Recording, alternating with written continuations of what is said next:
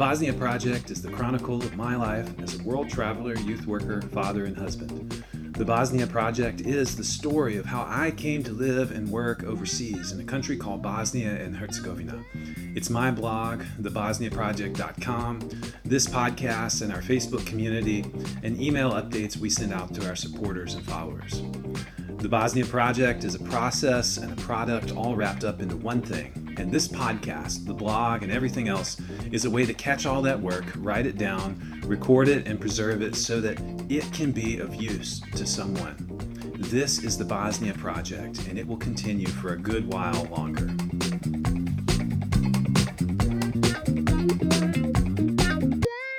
All right, well, welcome to the podcast. It's great to be with you here it's a privilege to sit down and talk to all of you.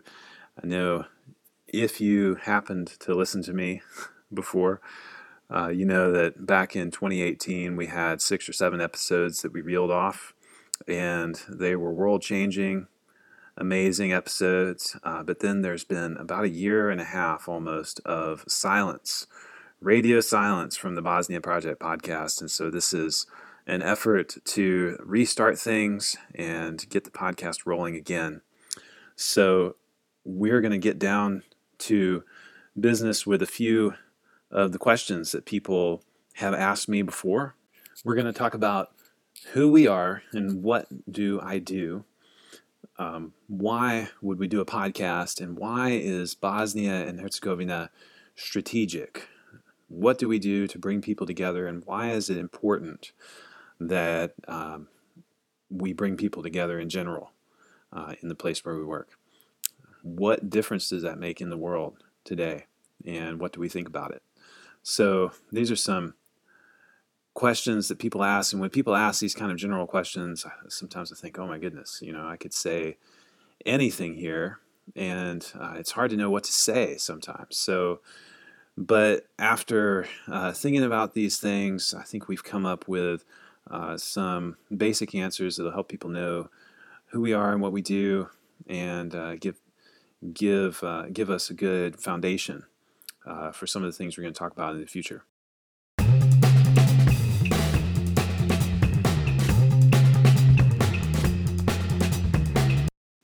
So, first question: Who who are you and what do you do? Um, I kind of said a little bit in the very beginning of the episode, but my name's Jonathan, in case you didn't know what my actual name was. I work with young people and college students in the country of Bosnia and Herzegovina. I run a local Christian ministry here to teens and students in our city, which is Mostar.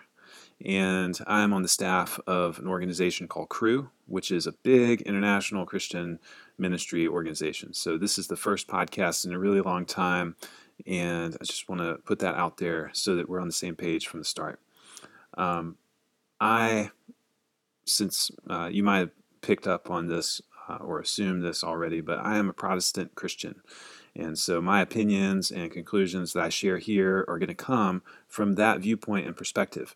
You are welcome to disagree with those conclusions. Not everyone needs to agree with us in order to listen, and it's likely that we might disagree because my experiences are most likely very different from the majority of American Christians, and maybe even from the majority of the people I know. So, from time to time, I am probably going to share something here that reflects on international relations or political dilemmas around the world, stories from world history, other things that are interesting to uh, hopefully a really wide range of people in our audience. So, hopefully, we'll talk about some things that are interesting to everyone out there as we go through all the things that affect us here in the region where we live in Eastern Europe. Um, it will not be just a continuous conversation about any one thing. It's not going to be a continuous conversation about theology, though I am a, th- theology student. Uh, it will not be just a dissection of Christian doctrine, so don't go into it thinking it's going to be anything like that. The podcast will be a discussion of different things that I've learned as a foreigner, uh, living in a strange land for the last 10 plus years. Uh, so, we will touch on a lot of different issues and conversations that people are having around the world. Uh, we will talk about things generally from I will input my Christian perspective, but we're also going to acknowledge that there are other perspectives out there in the world and that people are listening to us that might have a different way of looking at things.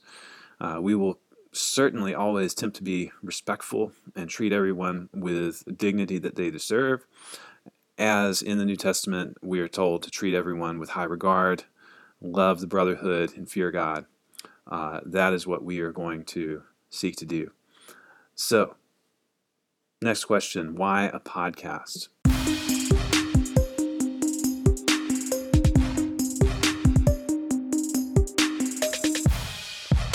There's lots of reasons to do a podcast. You can probably Google and find some of these. Um, one of them is that it's easy. It's an easy way to get in touch with all of you and let you know what we're doing. And we have many, many friends, uh, supporters, donors, followers who we want to connect with and keep up with back home in the US. And it might sound like a complicated thing, but in reality, it's a very simple uh, endeavor for us to do this podcast. It's just me and my computer and a couple of little gadgets sitting down, uh, and we're just having a personal conversation with all of you. Videos are great and they are of course more personal than podcast but as i'm sure you can imagine videos are really hard to set up and produce there's lights and picture and sound and podcasts are a lot more simple and they give us a way to do more personal communication without getting into video uh, this is a budget podcast, and so it's going to stay that way. We might have some guests on in the future, some other members of the family, maybe, but in general, it's just going to be another way for me to connect with all of you on a budget. Um, it also allows us to produce uh, what we call long form content. Uh, so most of us, let's be honest, we're engaged in short form content, which is like social media, the, the little bite sized posts and clips and articles, links, and all of that stuff that we get on social media, on our phones all the time. So, hopefully, most of the things that you read from me, whether it's on our blog or in the emails that you might get from me, if you get those, uh, hopefully they fit into a little bit different niche uh, from all that short bite sized stuff that you get in social media and podcasting lends itself to that niche. Uh, it allows me to just go deeper into things that we want to talk about uh, and provide some longer answers to questions that we often get about our work and uh, enables us to connect on a more meaningful level.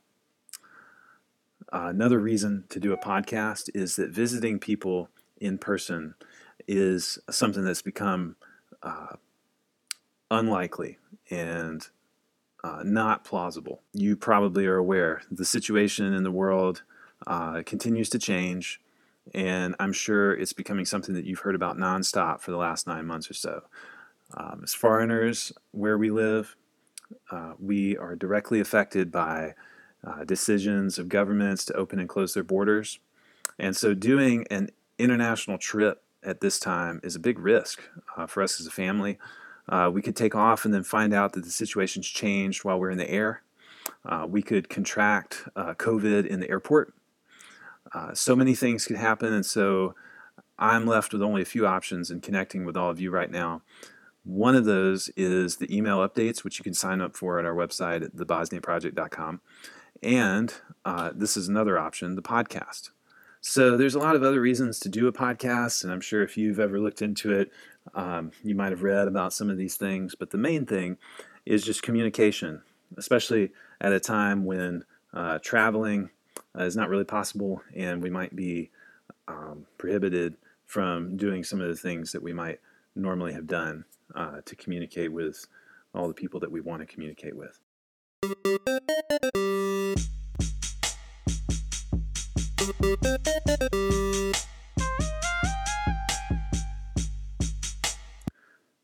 Another question that's important to answer is why is Bosnia and Herzegovina a strategic location in the world? So it might seem obvious to you, since I already live here, that I've decided for myself that I think that Bosnia and Herzegovina is a strategic location. This is a question that people have asked me a lot in the past, and at times you know, I've really struggled to provide a definitive answer other than that I felt called to be here, and this is where I personally landed. But when you think about the world situation and where there is a need for the type of work that we do, I believe you can make a good argument for why Bosnia is indeed a strategic place to be doing the type of work that we do right now. Let's start with the general situation in our region. So, there is the European Union, which is a really important uh, union of about 27 different European countries that have come together over the over the years and over the last few decades after World War II to align uh, economically, politically, and culturally the union has been expanding for the last several decades, and it sees itself as one of probably the major groups in the world promoting democracy and freedom. And there are a lot of conditions that a country has to meet in order to join the union. And there are a lot of countries, particularly in the eastern portion of the European continent, that are now in the process of joining. And it takes several years to become a member. So the country where I live, Bosnia and Herzegovina, is not currently a member. And uh, there are many reasons for this, but it is uh, probably sufficient to say right now that the state of the country has made it such that the country has just not been able to join. Um, and for this reason, the country is still one of the last countries in Europe that has not joined the most important political union in the region. And because of this, it is still a little unstable here in this country and in the surrounding region. There are not a lot of uh, companies or individuals that are seeking to come here and invest their wealth in the country. And in general, for the people that live here, their greatest ambition is to leave the country. The nation of Bosnia is one of the nations with the highest rates of youth unemployment in the world and one of the highest rates of people leaving the country permanently. So, what does all that mean? Just to put it in context for you, in the US, the highest ambitions that I'm talking about. Uh, in the past, maybe when I was when I was a little kid, people would say for a young person, the highest ambition that they could have would be to become president that's one of the old things that people used to say about the US, whether everyone agrees with it or not. People used to say anyone, if they worked hard, regardless of their background or where they came from, if they followed the right sort of path, theoretically they could become president of the United States if they wanted to. More realistically, probably the highest aspirations people might have would be to become like a doctor or a lawyer, or to be the first to go to college in their family uh, they might want to become a business owner. These are high aspirations. And there's a lot of things that fit into that category of high aspirations for people in a country like the US. However, for people in a country like Bosnia, these are all replaced with leave the country and then do something else. That's because they see the disorder, they see the instability in the country, and they believe that if they were to do something smart with their life, it would probably have to involve leaving the country if they were to pursue a stable job a place where they could support their family and be free of instability, then they would have to leave the country and live somewhere else as an immigrant. And so that is the path that so many people want to follow. And in that unstable environment, there's a lot of division between the various ethnic groups in the country. Americans don't really think along ethnic lines, so it's a little bit hard to explain this kind of thing uh, to most people in our American audience, but you might understand it more easily if I just talk about the religions in the country, because ethnicities in Bosnia and Herzegovina basically break down along religious lines. So there is nationally about 50% of the country that is Muslim, about 20% that is Catholic, and the rest, about 30%, are Eastern Orthodox. So you can see that all three groups kind of have a really large section of the country, and they all have religious and cultural views that are more or less exclusive to the other groups. They don't really preach that you can live comfortably in the same country with the other two groups, and so there's a lot of division. There's a lot of politicking, pontificating, arguing that goes on when they try to govern the country.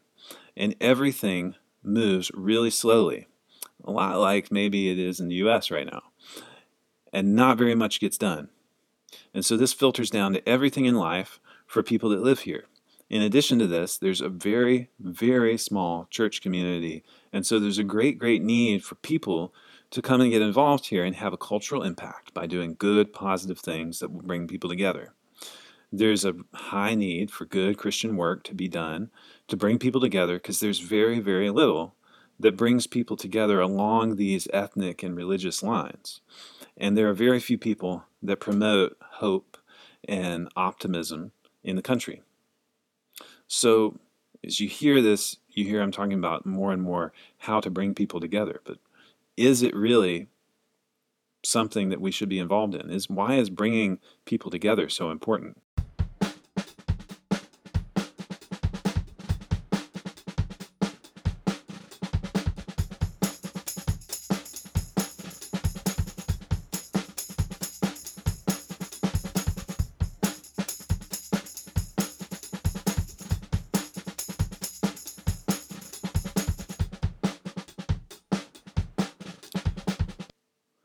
Division, polarization is undesirable because it leads to things in society that are undesirable, like hatred, arguing, fighting, violence. In the macro, it leads to war, of course, eventually, destruction, stagnation. In the micro level, though, on personal level, it leads to negativity, despair, and depression, which are all bad things. I think that a sense of belonging is fundamental to the way that humans organize themselves naturally. Because if it was not, we wouldn't have families, we wouldn't have communities or governments. These things are naturally occurring, and they always have been. Psychologists have found that even one instance in someone's life of exclusion can undermine their well being, it can undermine IQ test scores. There are statistics showing that a lower sense of belonging was significantly associated with greater depression, greater hopelessness, and suicidal thoughts. So, the activities and programs that our ministry runs here in our city reach people on both sides of our city. Like a lot of cities here in southeastern Europe, we are divided between one group on one side of the city and another group on the other side of the city. And so there are very few things that are truly available to young people on both sides. And so you either play for a Catholic sports team or you play for a Muslim sports team. You either go to a school on the Catholic side or the Muslim side. And yet we simply advertise our activities and seminars and programs and whatever we're doing openly. And we consistently get young people who come and say that they love seeing things that bring all backgrounds of people together. We also spend a lot of mental energy and planning, trying to make our office space where we hold a lot of our events into a place where people can come and belong, and trying to have our team be a people, a team of people that will take an interest in people who come in and challenge them to grow and change and really accept them. This we think is essential to a young person breaking away from the division that exists all around them all the time. And it's something that you have the opportunity to do here in a way that might be more noticed than if you were to go to a more wealthy, more Western country and do the same thing. For us, this kind of thing is second nature. But for the people here that we work with, it's a really, really important and really noticeable thing that makes us different from all the other places around where they can get involved.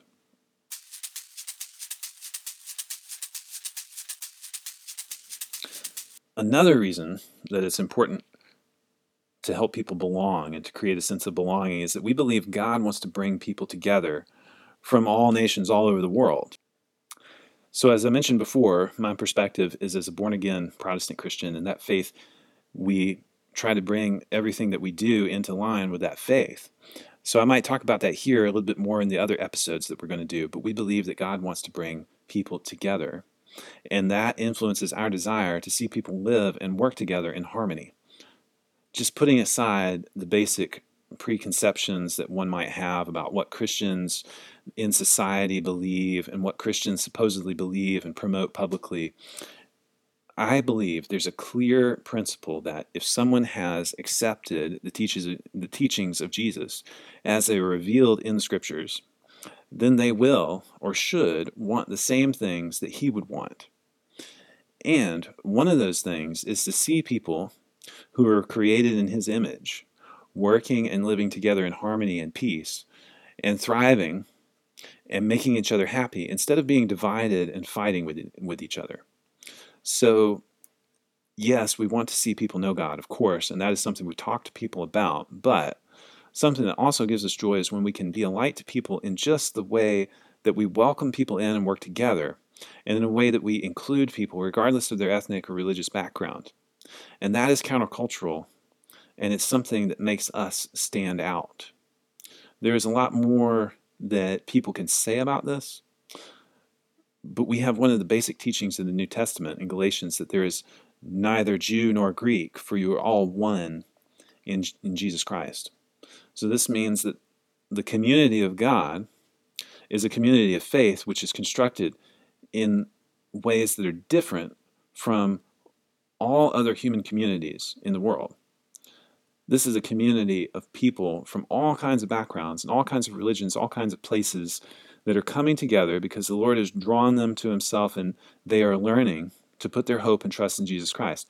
So, as we do the work that we do, as we teach English, as we lead academic seminars, as we take part in our churches, as we work in our communities, we know that just this aspect of reaching out to people and loving them regardless of their background is a real countercultural thing and it's directly fighting against some of the things that are bringing this society down and it is something that is sorely needed here in this part of the world especially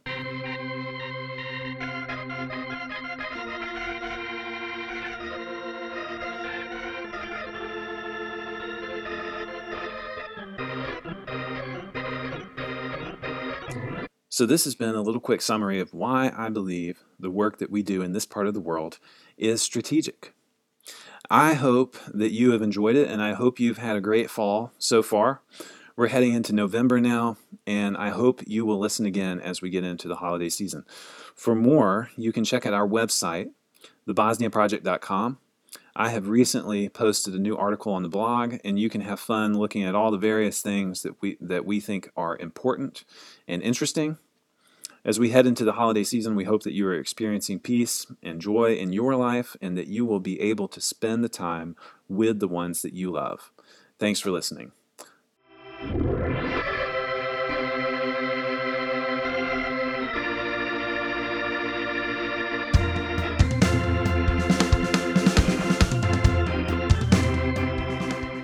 This podcast was made by me, Jonathan Trousdale, using a laptop and a few little gadgets and apps. If you've enjoyed this, if it's enriched your life, consider helping keeping us going and doing what we do. If you'd like to donate, instructions are in the notes on our website thebosniaproject.com, and it's easy to give online.